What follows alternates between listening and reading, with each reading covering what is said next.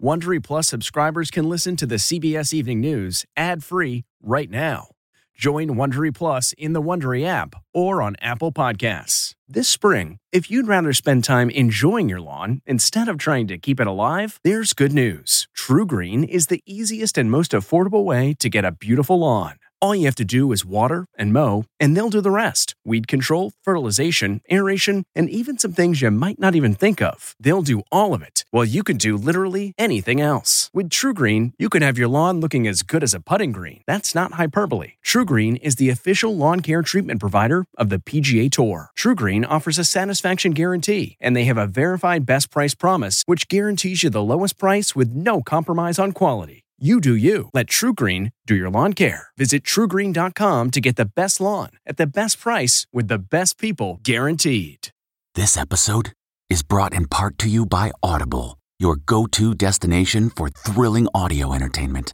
Whether you're looking for a hair raising experience to enjoy while you're on the move or eager to dive into sinister and shocking tales, Audible has an exclusive collection of thrillers from best selling authors that will keep you on the edge of your seat like James Patterson's first audio only thriller, The Coldest Case.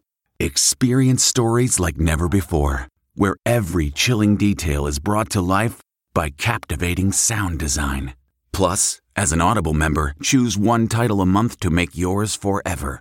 And now, new members can try Audible free for 30 days. Just visit audible.com slash WonderyPod or text WonderyPod to 500 500. That's audible.com slash WonderyPod or text WonderyPod to 500 500. Tonight, California wildfires are out of control, threatening to decimate an American industry. Nearly 17,000 firefighters facing fatigue, battling 23 major fires. High winds and extreme heat create impossible conditions. The smoke so thick, helicopters and planes prevented from fighting the fires.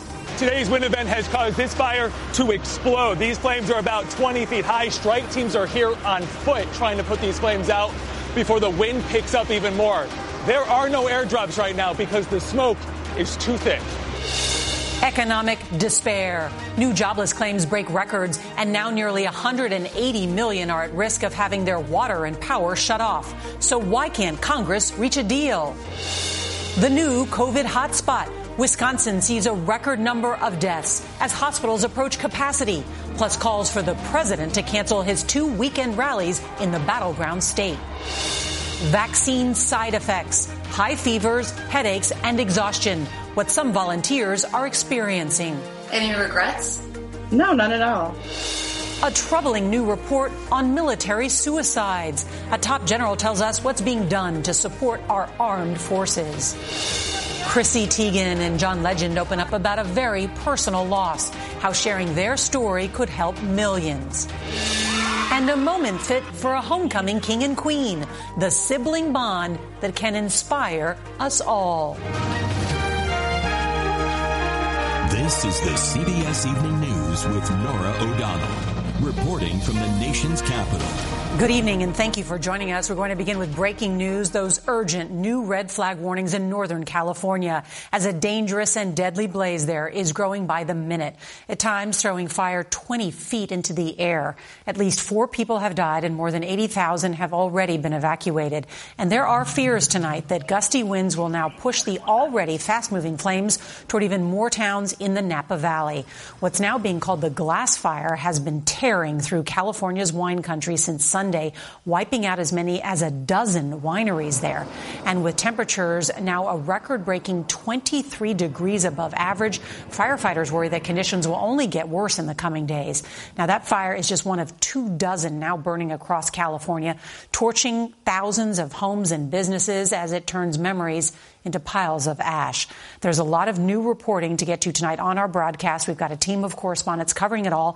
CBS's Jonathan Vigliotti is going to lead off our coverage, reporting tonight from the hard hit Napa Valley in Northern California. Tonight, a desperate battle to save California's wine country and the worst fears of firefighters. Hot, dry, fierce winds are back. Today's wind event has caused this fire to explode. These flames are about 20 feet high. Strike teams are here on foot trying to put these flames out before the wind picks up even more. there are no airdrops right now because the smoke is too thick. We embedded with fire crews, waiting for the smoke to thin to wage an assault from the sky. And this is what backup looks like. This helicopter now able to grab water to drop on those flames. But with the glass fire again raging, more homes are in its path. The town of Angwin, already evacuated, now a new fiery front line. This dramatic video showing what firefighters are up against. Nearly 17,000 now on the fire lines. Crews coming from as far away as Israel. Another disaster scene here uh, in our state. It's been a remarkable year. The nearly nonstop firefight in the West continues to take a toll. Still, the battle continues. Signs of gratitude are everywhere. So are the losses. More than a dozen vineyards, including this one. Because we took almost 15 years to build this project. Is my dream castle, my dream Napa Valley thought the worst was over, but it may not have arrived yet. The wind will pick up overnight. And Norah, we travel with these fire command radios in part for our safety, but they have been going off nonstop. Reports of people trapped in their homes, buildings on fire, and requests for water drops, and simply not enough firefighters to respond. Jonathan Vigliotti, thank you. Let's turn now to 2020 America Decides. With the election just 33 days away, there's new data tonight that Republicans have registered more new voters than Democrats in several key states, including Florida and Pennsylvania. And that's one reason Joe Biden's campaign is starting in-person canvassing and door knocking in at least four states. CBS's Ben Tracy now with more on the campaign, including news on the next debates. Really Tonight, the Trump campaign is accusing the nonpartisan Presidential Debate Commission of favoring Joe Biden, warning it not to make changes such as a mute button to keep the candidates from interrupting. Folks, do you have any idea what this clown's doing? The White House is still struggling to explain why President Trump did not quickly and clearly denounce white supremacy. He has condemned white supremacy more than any president in modern history. But at a rally in Duluth Wednesday night, the president went all in on his race tinged rhetoric. Biden will turn Minnesota into a refugee camp. This time about refugees. Overwhelming public resources, overcrowding schools, and inundating your hospitals. With chance of lock her up. President Trump went after Minnesota Congresswoman Ilhan Omar, herself a Somali refugee, inferring the naturalized citizen is not a real American, calling the U.S. our country. Then she tells us how to run our country. Can you believe it? Omar called President Trump a white supremacist who thinks Somali refugees are worthless. The Trump campaign is pushing ahead with two rallies in Wisconsin this weekend, despite the administration's own task force calling Wisconsin a red zone, where coronavirus is spiking and social distancing should be used to the maximal degree possible. And CBS News has learned an internal DHS document given to Acting Secretary Chad Wolf defended 17 year old Trump supporter Kyle Rittenhouse. He was charged with first degree homicide for shooting protesters in Kenosha, Wisconsin in August.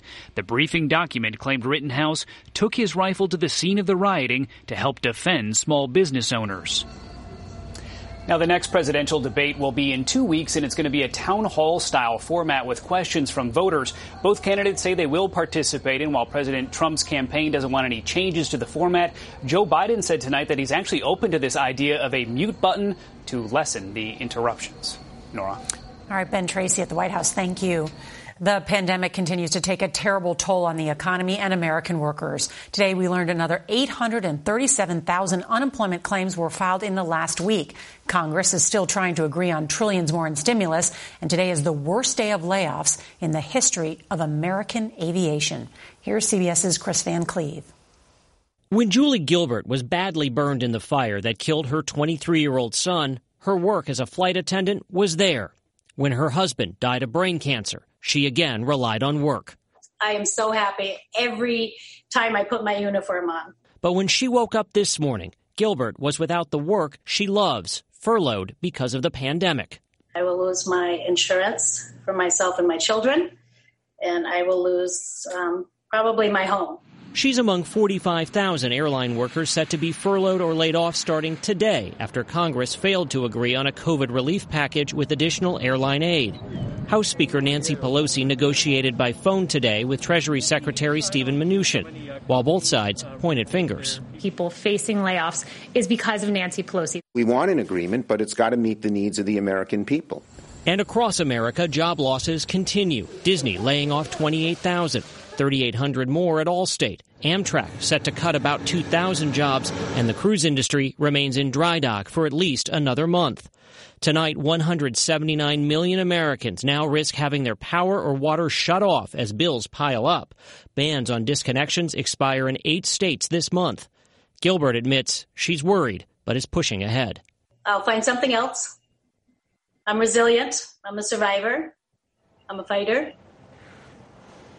Tonight, Southwest CEO warned employees without additional government aid, his airline may also have to consider furloughs, something Southwest has never done. United and American say they could reverse their 31,000 furloughs if there is a deal soon. But time is running out. The House is set to go on recess until November tomorrow. Norah? So tough for so many families. Chris Van Cleave, thank you. We turn now to some breaking news just coming in from Amazon. The internet retail giant just announced that nearly 20,000 of its frontline employees have tested positive for the coronavirus since the pandemic began. Now, the news comes as we're learning more about the race for a vaccine and some side effects that trial volunteers are experiencing. Here's CBS's Meg Oliver.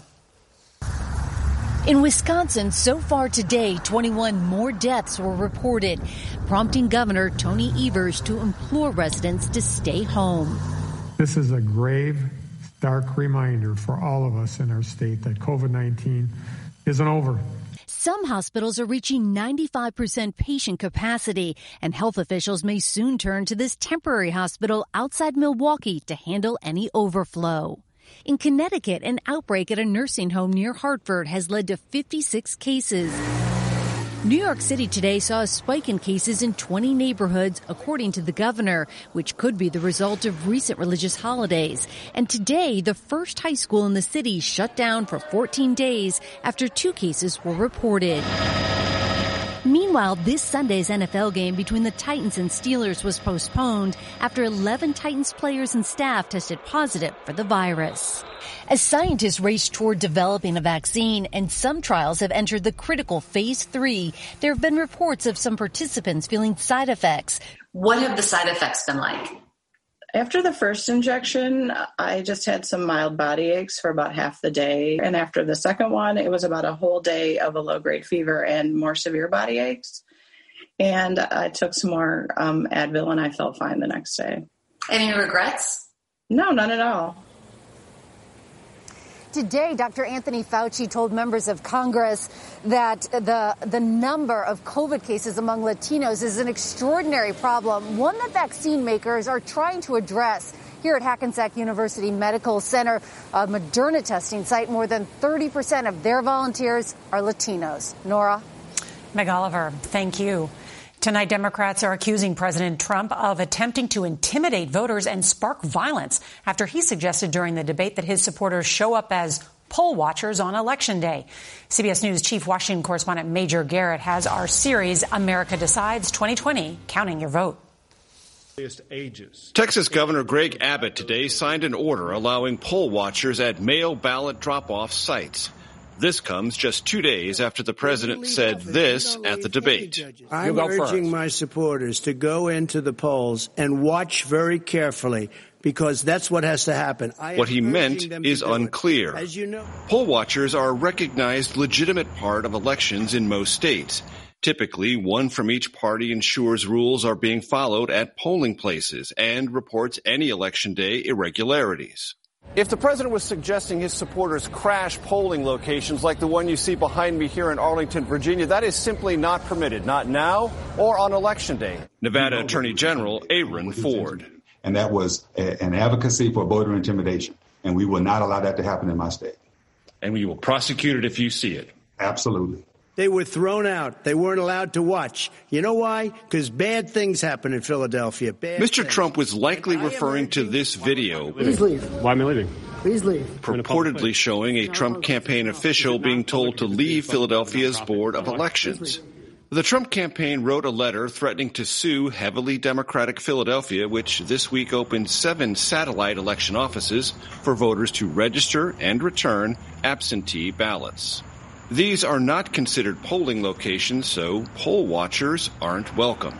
There are no poll watchers yet. Um, those are officially appointed just usually a few days before Election Day, and they literally don't exist now. The Trump campaign tells us it hopes to have as many as 50,000 poll watchers by Election Day. There is training involved. The Biden campaign says it will also recruit poll watchers, but Norah, it did not specify a target number. All right, Major, thank you. Tonight, the military has released some troubling figures showing a steady rise in suicides. In the Army, suicides are up by nearly a third this year, and that's triggered a major effort to find out why and how to reverse that trend. Here's CBS's David Martin. Staff Sergeant Jason Lowe was a paratrooper with the elite 82nd Airborne. In August, he took his own life, leaving his heartbroken father struggling for answers. Not an indication, one, that anything was wrong. And, I, and I'm, I, it's, it's just, we're still shocked. We have no idea. And that's the worst part. Jason Lowe was one of 15 suicides at Fort Bragg this year, by far the leading cause of death there. Part of an alarming 30% spike in suicides among all active duty soldiers. We noticed in the month of April an increase in the number of suicides, and we decided to take action. General Joseph Martin is the Army's Vice Chief of Staff. Do you think uh, COVID has anything to do with what's happening? But it's too early to tell. Whatever the cause, Martin says the Army has to recognize when a soldier is struggling. Everybody's got a breaking point. The question is who's going to be able to see when we're getting close to that breaking point and say, hey, I think you need some help. Tom Lowe was close to his son, but didn't see it coming. So he's not sure what the Army can do, except it has to do something. When you see that many suicides, you can't help but say, no, with not enough's being done. This year at Fort Bragg, three times more soldiers have died by suicide than were killed by the enemy.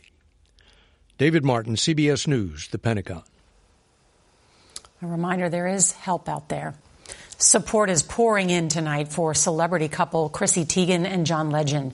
In a heartbreaking post overnight, Teigen revealed that she suffered a pregnancy loss, calling this the darkest of days. And she's not alone. As many as 10 to 15 percent of confirmed pregnancies are lost. Tonight, CBS's Jamie Yuccas explains how the couple's openness is helping others.